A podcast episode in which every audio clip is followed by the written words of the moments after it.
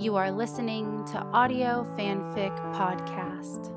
I Have Your Dreams and Your Teeth Marks by audries on AO3. He is trying to balance equations outside his bedroom door on Thursday morning. For example, because the square faced deputy who had picked his way around the bloodstains on Scully's carpet had said, urgently, Do not leave town, ma'am. This is an active investigation. The car is already running out front. For another example, because a different deputy and a red faced Skinner had relieved Scully of her badge and gun, temporarily, Agent, Mulder had already put his extra revolver in the trunk along with Scully's good blazer and square toed boots. Action, reaction. His partner is a scientist. She opens the bedroom door quickly when he knocks, wide for effect, like she is and has simply always been unafraid. You don't have to knock, she says, a little red faced in the morning light in his sweatshirt. You live here, this is your room. He knocked because he knows she's been locking the door at night while he brushes his teeth. Because when he'd crawled out of bed this morning, clammy from Scully's night sweats and teeth marks, he knows she'd gotten up behind him to lock it again. He shrugs, scoffs. It's polite. I wasn't raised in a barn. Scully watches the floor and her bare feet, and he takes off his baseball cap to pull it down over her sharp hair smoothing his palm from the top of her head to her cheek. Get dressed, Sleeping Beauty. We're gonna go somewhere. Get out of here for a bit. I'm out of food. And her apartment is still a crime scene. So. Scully narrows her eyes. Mulder, I'm not supposed to leave town while the investigation is still pending. We can grocery shop. You're not leaving town. He cuffs the brim of her Yankees hat and she tilts her face up to him. Some cute baseball fan with exquisite taste in teams is. When she smiles, she doesn't show her teeth. He thinks that is fine. Just fine. It is not about trying to pry her open anymore. It's about offering softer ways for her to stay closed. About knocking when she locks and relocks the bedroom door. Also in the trunk of the car, the latest edition of JAMA, the Amityville Horror on VHS from Blockbuster, Moby Dick, a Jewel CD, a bag of clementines, her still closed Bible. They'd seen the Blair Witch Project at the old Georgetown Theater in July, the air conditioning blasting. Outside, the feels like index crept towards triple digits. Inside, Scully had watched intently her eyes shining and both her hands greasy from popcorn. More than him, Scully is the horror movie buff, totally content to be manipulated into her adrenaline spikes, to be shaken within the strict confines of someone else's story. Charmed, she really had said charmed, as they left the theater, not quite touching, as though a 12 year old in front of the theater hadn't burst into tears while twigs snapped around the tent on screen by the way the genre tries to realize the unreal, by how belief has very little to do with whether or not you scream. He had hoped it might be a little scarier. The ragged upward slope of the mountains, the spidery thinness of the trees. But the movie was set in November, and it was a soft April, and the side of the mountain is flush yellow with buttercups, still as a painting. Scully leans back against the door of his car and doesn't bother to shade her eyes against the sun with his Yankees cap, hiding half her face. Don't get me wrong, Mulder, this is beautiful, but I never thought I'd lose my job over driving three hours to see a field of buttercups. This is not about buttercups, Scully. It is about the Blair Witch. She tilts up her sharp little chin slowly. What? Thought you might want to do some of your own investigating, Doc. He rifles gently through the trunk and offers her an absurdly large flashlight. Hmm? Mulder, shaking her head but smiling. You know they filmed that in Montgomery County, right? Not actually in Burkittsville? We didn't have to drive out here. But she takes the flashlight. I did not know that, he says, turning to start up the path ahead of her, because I am not a nerd. The mountain is wide and empty, and birds chatter at them from green trees.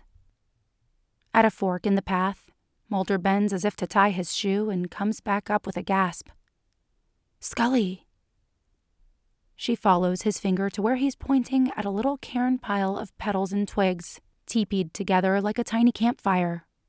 Scully raises her eyebrows, the corner of her mouth dents delicately into her cheeks. That wasn't there before. If he's honest, it looks more like a memorial to a fairy or sprite or changeling, and not to a witch. A monument to good magic. Scully purses her lips, squats, and goes to blow it down and out like a birthday candle to scatter the little yellow flowers and green sticks. But when she gets close enough, she swallows her breath. And when it gets dark, the bottom of the mountain waits patiently as they make their way down, their flashlight beams catching and holding each other's to make a perfect pool of light. The car is almost too easy to find. They need gas and sustenance. Earlier, sitting on a rock near the top of the trailhead, Scully had butchered a clementine for him, denting rather than piercing the skin with her two short nails. At the little convenience store on the highway, he buys snacks that don't require dissecting. Scully buys two Cokes and a cheap little bottle of red nail polish that she fingers for a moment too long at the counter before pushing in front of the clerk. They picnic on the hood of the car under a tilted parking lot lamp. He thinks maybe the baseball hat was a bad idea. Scully has been quiet all day and he can't see her eyes, and her mouth only at certain angles, really. He can see her hands all the time, but she's kept them curled or in her pockets, and so even that doesn't help. Finished with her Coke, Scully pulls her knees up to her chest and digs around in a plastic bag from the store. She pinches the little nail polish bottle with her fingertips and swings it towards him. Want to help me? He almost laughs. He can braid hair, but Samantha was too young for nail polish. But the bottle shakes a little in Scully's hands, and he can remember bruised stickiness of the clementines in his palm. The smell of Pfaster's freezer. The carpet in his mother's house. Yeah, he is very quiet. Of course. I've never, uh, done this before, but of course. It's okay. She sounds relieved. Her hand in his, like he's about to say it's a pleasure to meet her. Her fingers curved gently over his palm are cold, and he presses his thumb once, twice, over her knuckles. You ever watch Bob Ross? Yeah. Is this the same? No, not really. The color is a thin, bright red on the little brush, gone just shy of translucent in the bad light. Blood comes obviously to mind, and he swallows, holding Scully's hand a little tighter as he passes it over her nail. To distract herself, Scully talks. Or, because she is distracted, she is able to talk. To think that his hand on hers is enough to draw her into or out of herself makes him a little dizzy. You know how in horror movies, the last 15 or 20 minutes are always one woman facing down a monster, or the killer, or the witch, and they fight, or she fights, and she either wins or escapes, and sometimes she kills whatever is trying to kill her, but she always survives? A little of the polish runs on her ring finger, and he swipes at it with the edge of his thumb. Like Jamie Lee Curtis, the final girls, yeah. He feels Scully nod and squeezes her fingers again. Don't move. Sorry. Quiet, except for the whir of the lights and the night cries of and the night cries of the birds, pitched differently after the sun has gone down. He finishes her left hand. The polish is smeared, a little runny. He glances up at her, a little bit pleased with himself, but she's looking out over the parking lot.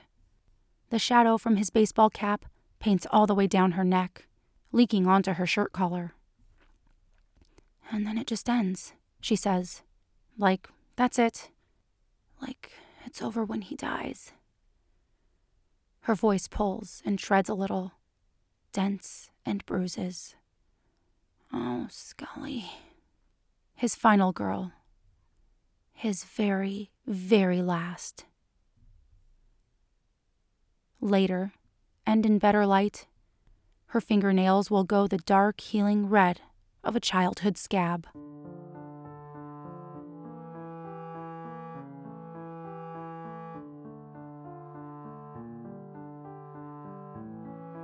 If you like this story, please follow the link to the writer's page and leave some love. Kudos, comments, or subscribe. They'll love hearing from you. Then you can head over to our Patreon page and contribute to Audio Fanfic Podcast. As a member, you are granted early access to one new story per month. That's www.patreon.com slash audiofanficpod. Thank you for listening, and remember, the stories are out there.